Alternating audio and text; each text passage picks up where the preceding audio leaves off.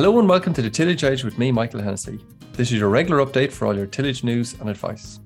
Continuing on from last week's episode from the Crops Forum, this week's episode focuses on the fertiliser supply and potential costs for twenty twenty-three. Andy Doyle moderates the session with panel members from across the industry, including Kieran McEvoy from the I F A, Clive Carter from the Irish Grain Growers, Donal Maloney from Tirlán, Enda McDonald from Grassland Agro, Bill Callanan from the Department of Agriculture, and Kieran Collins, a tillage specialist in Teagasc. Will there be fertiliser, and uh, or what What will be the biggest pressure in the fertiliser market for well, the year ahead? I suppose, Andy, the first thing I'd like to say is I, I, I noticed in your introduction you were introducing me as representing the fertiliser industry, but sure, I'll take the hospital pass anyway. um, look, at I suppose the lads are saying about risk, and it's all about managing risk, I suppose. Look at the... We'd say as regards the fertiliser supply chain and everything else in this country, we've always traditionally um, bought in a huge amount of fertiliser at the back end of the year. We respect it when it comes to January, February, March, there was always fertiliser available. The problem is now in the supply chain, stuff has gone so expensive, and even the capital to, to spend money on these shipments and stuff to bring them in now, it's too much. There's, it's It's a capital scenario in trying to get the capital to buy the stuff in the first place, and then it's a stock risk actually carrying it. So The, the supply chain needs to change in that, we'll say, and this is even from a gas perspective, I suppose, it, this is happening right up from manufacturer level right down to farm level. And I suppose the manufacturers are not buying gas. We've seen it in the last couple of weeks where there's manufacturers all across Europe are shutting down plants. They're shutting down plants because the gas that's coming in to make the ammonium means that the output that's coming out of those factories could be, you could be looking at can. on a European gas scale at the moment, costing something like twelve hundred euros to produce. And I suppose they're not getting, we're not giving them the support to buy stuff at the twelve hundred euros. We're not getting the support from the merchant level. The merchant's not getting it from the farmer. So the whole chain is kind of dysfunctional at the moment. And I think that it's very important what the lads are saying. I know in other years, there's a lot of guys would be very reluctant to buy inputs and to sell outputs. But I think in the risk that we're heading into twenty twenty-three, and somebody mentioned it there, it could be a bogey year. Like this, buying stuff and selling your output and taking the margin that's there could be a very sensible thing to do, because it's kind of like going into Paddy Power and putting money on, like anything could happen between now. And somebody mentioned an egotistical maniac earlier on. He's still not gone away, and anything could happen in the gas market or in at manufacturing level. So like, I think it's very important what the guys are saying about managing risk. And I think that guys will have to take on board, like what Donal is saying and Kieran and, and the lads, like we're, we're going to have to, we'd say, manage the risk a bit more, and whether that's taking forward sales or buying inputs forward, I think everybody's going to have to have a look at. Yeah, I think in fairness to Clive's point, you know, that you're prepared to go if you can get the inputs. And I think the the big question is, you know, will we get them? Can we get them? Regard, I won't say regardless of the price. That would be a very flippant comment for somebody like me to make. But, you know, from the beginning of this year, Uh, in conversations with farmers, I would always have replied that the price will not be the issue next year. And, and you know, that seems to be the way it could potentially go. There's two things, I think, in it. And, and Enda, before I leave you, I think one is what the price will be and the overall availability. But the, the other issue is that Ireland is not a big overall market for fertilisers. We may use a relatively big amount per acre per hectare, but I don't know that we would necessarily be number one in terms of the needs when we're particularly being pushed onto new supply lines, because that's what the disruption of the... Am I wrong on that? Well, I suppose, look, we're in a unique situation in that Ireland is probably one of the only countries in Europe that actually doesn't produce their own fertiliser. So I suppose with manufacturers, like we were in a scenario where last year, last season before the war broke out, there was there's maybe forty percent of the fertilisers coming out of Russia. Probably the vast majority of that was either in the country or it was on ships on the way here. So when the when the situation developed at the end of February, we weren't in that bad of a scenario because we had a lot of the fertiliser in already. Now we're facing into a scenario where we need to buy one hundred percent of our supply from sixty percent of the availability.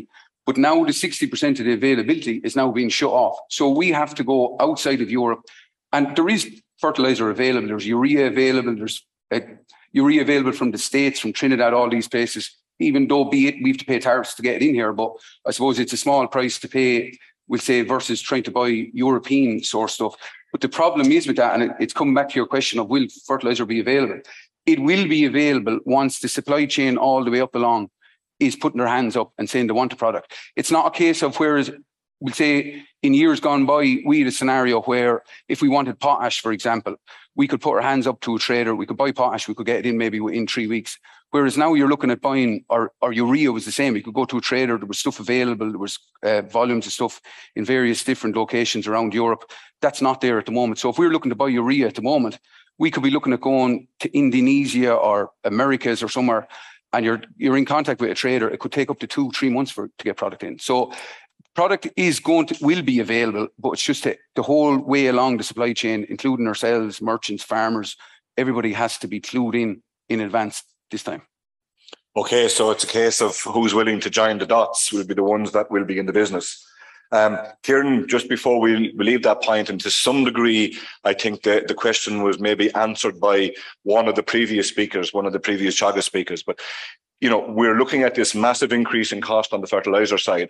We're looking at other inflationary costs coming in on most other elements of input. Um, I was asked the question yesterday, and I'm passing it straight back to you. Should farmers be considering the option of going to, not maybe all the way to organic, which was the first question, but going to a lower input scenario? Um, I think it's a, it's it's a difficult one to answer, because generally higher output in Ireland has has paid the bills. So I suppose that's the first point. I think there are within the fertilizer, because when you do look at the figures, it's fertilizer is driving those big changes. Um, and like, when I was doing those figures there last week, I mean, um, urea, protected urea was actually, I think it was about thirty percent cheaper than can. People tell me that has actually changed. It's actually, that differential is larger now. So I, I think that's that's one thing that we need to look at. It's not business as usual doing what we always did. Um, the second part I think that's valuable is nutrient management planning. You know, again, there are soils out there that are index four for P and K. I think there's certainly savings can be made there. And I, I obviously with the with the new nitrates anyway, we can't put out phosphorus without a, a soil sample to tell us that we can do that. So I think there is scope, you know, um, and there's certainly scope with organic manures. Again, it's not for everyone. Um, it won't be available to everyone, and they're They do come with a cost, but, you know, on the Signpost Farms this year, we did a very successful looks at, you know, even in-crop spreading of organic manure. So I think all of those things have to be on the table, rather than just taking, I put out X units of N every year. And, you know, and, and that does make a big difference when you when you drill down into it. Kieran, before, before I leave that one, like, is there any evidence that there is going to be a willingness for a flow of nutrients through organic manures, other than, say, the pig or the poultry industry? Will they be the major ones for I, most people? I, I still think that's going to be the case, yeah. yeah. You know, certainly look from dairying, there, there obviously is scope in certain areas, yeah, but pig and poultry will be, and its location, I mean, you know, if you're not in the area, yeah. Okay. Can I and slip across to, to Bill at the other side? Bill, there was a question pending that came to Fran uh, vis-a-vis the crop diversification. Uh, necessity in the new cap was the, was probably the question, but realistically, the, the big question is around the rumour, what about twenty twenty-three? Is it there for twenty twenty-three? Yeah, look, at I'm going to come at it actually from the beginning, though, because just listening, and I think it's a very good conversation we're having. So look at it as a government. I don't, I'm not a guru here. I don't have all the answers, but just we do regulate and we enable the industry. And, and you're kind of looking at how do we facilitate the conversation so there's a sharing of Uh, of knowledge. So the first message I'd like to give is just that there is significant support for the sector from government and from the minister in terms of, look at where are we at in the sector, where do we need to be at, and what are the drivers of those. And the two drivers that are clear and evident to everybody are, we've had the Ukraine crisis, which has a major impact in terms of global fertilizer, be it from Russia, and grain coming from Ukraine. And whatever the challenge we have, in certain areas of the world, that's even existential. So what I mean by that is very simple. We depend on grain coming in here as part of our feedstock for the national herd or for, for usage. Uh, but you take areas like North Africa, they're actually dependent on it for, for feed for people. You know, and if you look at the Arab Spring, which was twenty eleven or twelve or whatever, that was all arising from inability to feed people. The bread price, the price of wheat had had a massive political issues. So there's an inherent risk from a food security of having a destabilizing effect. And how do you manage that? The same time, then we have the uh, the, the whole principle of um, the Green Deal, and how do we reduce the impact on the environment, and how I suppose as a department, we support industry in terms of achieving those objectives. So you're looking for support measures that maybe tick a number of those boxes. And that's what really generated the likes of the straw and corporation scheme, which was very, uh, I think, welcomed by the industry and has been very positive. As one industry person said to me, it sorts out, well, it improves land, it sorts out surplus straw, and it sorts out bad payers. So I suppose it's multiple objectives, and that would have been the driver in terms of the, the value of the scheme. And there was over thirty thousand hectares last year, and I think it's uh, nearly fifty thousand hectares in this year. So from that perspective, the other side then was look at looking at our vulnerability nationally. We're only sixteen weeks self-sufficient in grain, you know, and that would have driven the development of the, the tillage incentive scheme in terms of how do we get back some of that fifty thousand hectares that we've lost since twenty twelve. So we had a, uh, a decline of about fifty thousand hectares. There has been an increase last year, about nine thousand hectares. You know, we're certainly over twenty thousand hectares additionality this year. I won't say the tillage scheme is, is responsible for it all, but certainly has supported that. So we've clawed back some of that from a policy. So just as an overall. On the specific question then you asked, which is, we are entering a new cap. We've heard a lot of material today. There may be a lot of uncertainty in relation to it as you deal with it at individual farm level.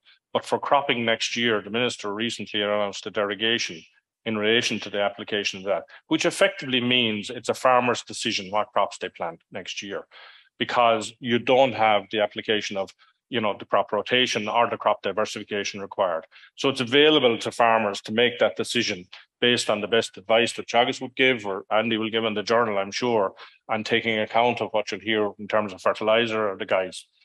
The one thing I would draw attention to is to recognise that as as, um, uh, as as Kieran really identified was that if you look at that protein aid, we're going from three million to seven million. That's absolutely certain for next year in terms of its availability. And if you look at the acreage this year, like it was static or fell slightly. So I would have thought a crop like that, or protein crops, let's say, there is an opportunity in terms of growing that because the aid rate will increase. It's not going to just keep going up, et cetera, but it it it has the potential to be significantly higher than it is today. And I'll let the guys talk about that, you know, and, and people can have that choice. But the bottom line is there was a press release out last week, identified the derogation available for next year that people can crop as they wish. And people should just read that and see, well, look at how does it look. I'd still remind people, though, you need to be thinking longer term then in terms of crop rotation and how that, how compliance, you know, and we just don't walk away from it next year, but rather the crop mix uh, and how it will contribute to long-term eligibility for for uh, um, crop rotation. Okay, Bill, thanks. And look, this forum is open to everybody in the audience. So if people have questions, get the hands up uh, online, get the hands up. Are there some sitting online, Dermot? Okay, let's let's just try and deal with a couple of those. Uh, or there can be a change of issues. It doesn't have to stay with the areas where we've been so far. Yeah, yeah. There's just a couple here online. One is really kind of gathering together the thing on forward set or the, the availability of forward prices. And the kind of question is this, I suppose. The risk at this point is phenomenal. We need forward prices on fertilizer and grain together at a minimum. In other words, the two prices being available on the same day for someone to make a decision. So I think that's been partly dealt with, but I think they're asking the industry, you know, can they provide those two prices at the one time together, fertilizer and grain? I'll just take that one, Dermot, and we'll go ahead. Donal, if I can drop that on you, because I know like, you, you don't have either of them today for the future, but you will understand the dilemma that all growers everywhere are in, that, you know, to, to make the commitment that either Clive or Kieran are talking about, it would be almost obligatory for the year ahead, even though it still may not happen and people will go as they always did because we're optimists by nature. Is it practical for the industry, possible for the industry to contemplate being able to offer both on the same day?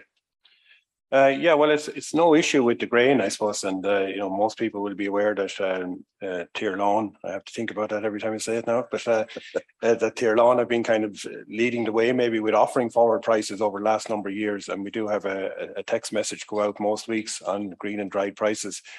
Uh, we haven't been offering um, twenty twenty-three prices yet, and that's simply just not to confuse, I suppose, until we're finished the twenty twenty-two harvest in its entirety. But uh, there are prices available, I suppose, any day for twenty twenty-three on grain um, and, and, and oilseed rape and, and, and possibly beans. Uh, on the fertiliser, uh, we will have offers coming, and, and there has been a, a cash offer available, I suppose, over the last couple of weeks um, through the business manager team uh, for people. And there will be further cash offers.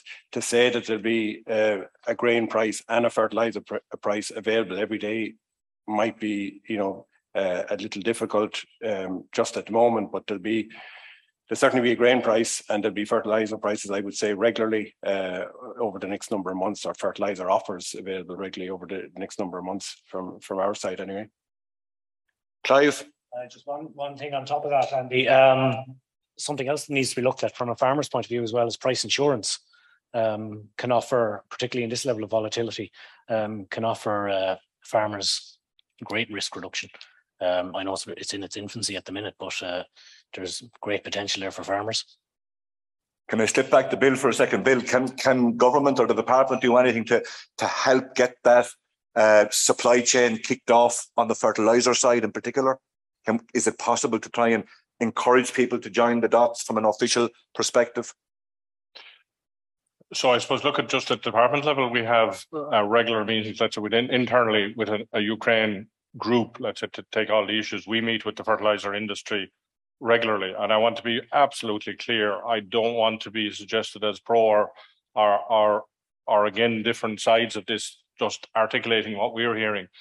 And I suppose one of the things I have said around the fertilizer industry, you know, is that internationally, fundamentally, there's a difference in structure in that, you know, the fertilizer industry, where it's producing and selling, the price determines their profit in many ways. But I do have to recognise that structurally in Ireland, there's a difference in that they're wholesaling, that are buying and selling, and that does add a certain different dynamic. Uh, it will be for individuals certainly to make a decision in relation to that. But what we did do in terms of trying to coordinate a clarity from industry in particular was to set up the fodder group under Mike McCann. That's been meeting in relation to stocks of, uh, of fodder, et cetera. And, you know, it needs to continually consider these different issues, you know, from a stakeholder point of view. So everybody at least has sight, and they can make decisions based on the information as best it's made available, you know.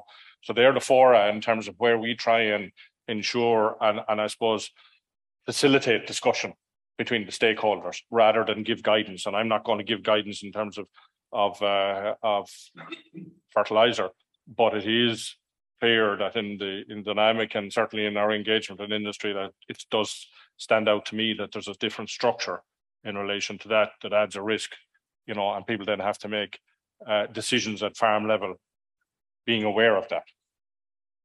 And that you want to yeah, add to that? Just to come in there on your original question you're asking, Donal, I suppose the problem with the forward sale of fertiliser prices today and the forward the grain price is, we actually can't, and I, I, I spoke about it at the start, the dysfunctional supply chain. I suppose we cannot avail of a forward purchasing system for fertiliser. The only way we can actually forward buy fertiliser today is if we pick up the phone to the trader and we physically buy the product. Oh, yeah. And even it's gone, it's gone so volatile at the moment that we even seen a scenario two weeks ago when the gas price started taking, well, it actually hadn't taken the welly upwards. It was maybe eleven. This is how crazy the thing is. eleven o'clock of a Tuesday morning, we were offered a cargo of urea. By two o'clock, we decided to take it. We went to go back to the trader. We couldn't actually get in contact with him. He rang us back on the Thursday, and the price had gone up one hundred eighty-five dollars. So, like, we can't, and that's why I suppose the question earlier on was asked, will there be fertiliser available or not? Fertiliser would be available, would be available at a price. And what I'm saying is everything needs to be organised forward this season, because it's not a succulent seed job and say, right, I'm going to plant stuff now, and I'm going to just look at it. It'll happen. They always have fertiliser. That's not going to be the case, because the, the, the risk is so big to carry stock at the moment. And it's the volume of money that's involved in actually bankrolling the stock to have it sitting in the yard is too great at the moment. So that's it for this week, and my thanks to Andy and all the panel members for joining me on the podcast. In order to understand the aspects of the podcast which are most appealing and beneficial to you, I would greatly appreciate if you could take three to four minutes to complete the survey. The details of this are in the podcast notes. Finally, don't forget, if you enjoyed the podcast, then recommend it to a friend or colleague. And as always, rate, review and follow on Apple Podcasts or Spotify so you never miss an episode. And for more information, go to teagasc dot I E. I'm Michael Hennessy. Thanks for listening, and I'll be back next week with more tillage news and advice.